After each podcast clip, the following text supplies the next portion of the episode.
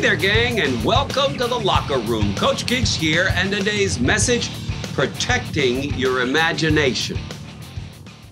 We all have pictures that we have in our mind because we were all created as visual beings.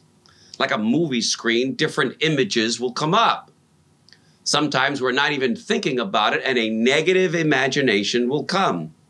We see our business going down.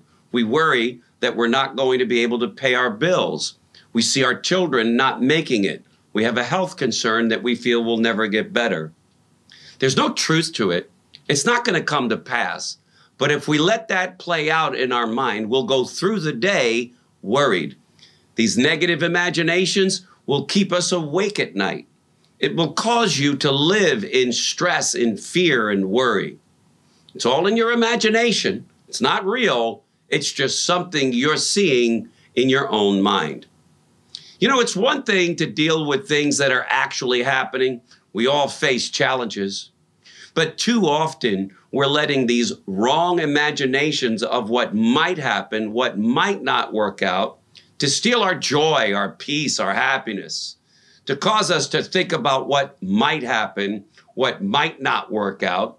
It just adds unnecessary stress to our lives. The good news is you control, and me, our imagination. You control what pictures you play in your mind. Just because those images come doesn't mean you have to tune in.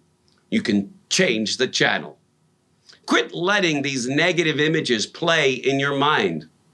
You know, when I was in the hospital laying in the bed prior to my surgeons coming to me, the doctors told me I probably will never walk again.